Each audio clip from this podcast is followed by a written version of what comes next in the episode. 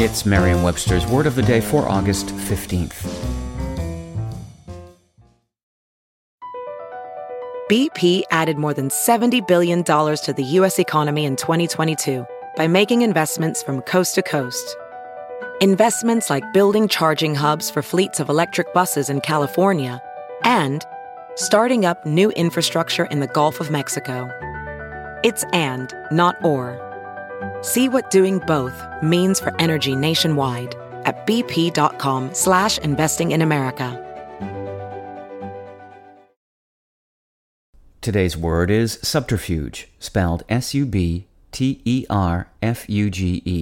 Subterfuge is a noun that means deception by artifice or stratagem in order to conceal, escape, or evade. It can also mean a deceptive device or stratagem. Here's the word used in a sentence from Macworld.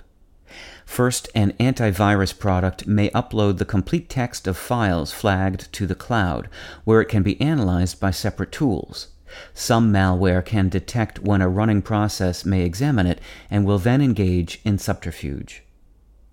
Though the word subterfuge is a synonym of the words deception, fraud, double dealing, and trickery, there's nothing tricky about the word's etymology.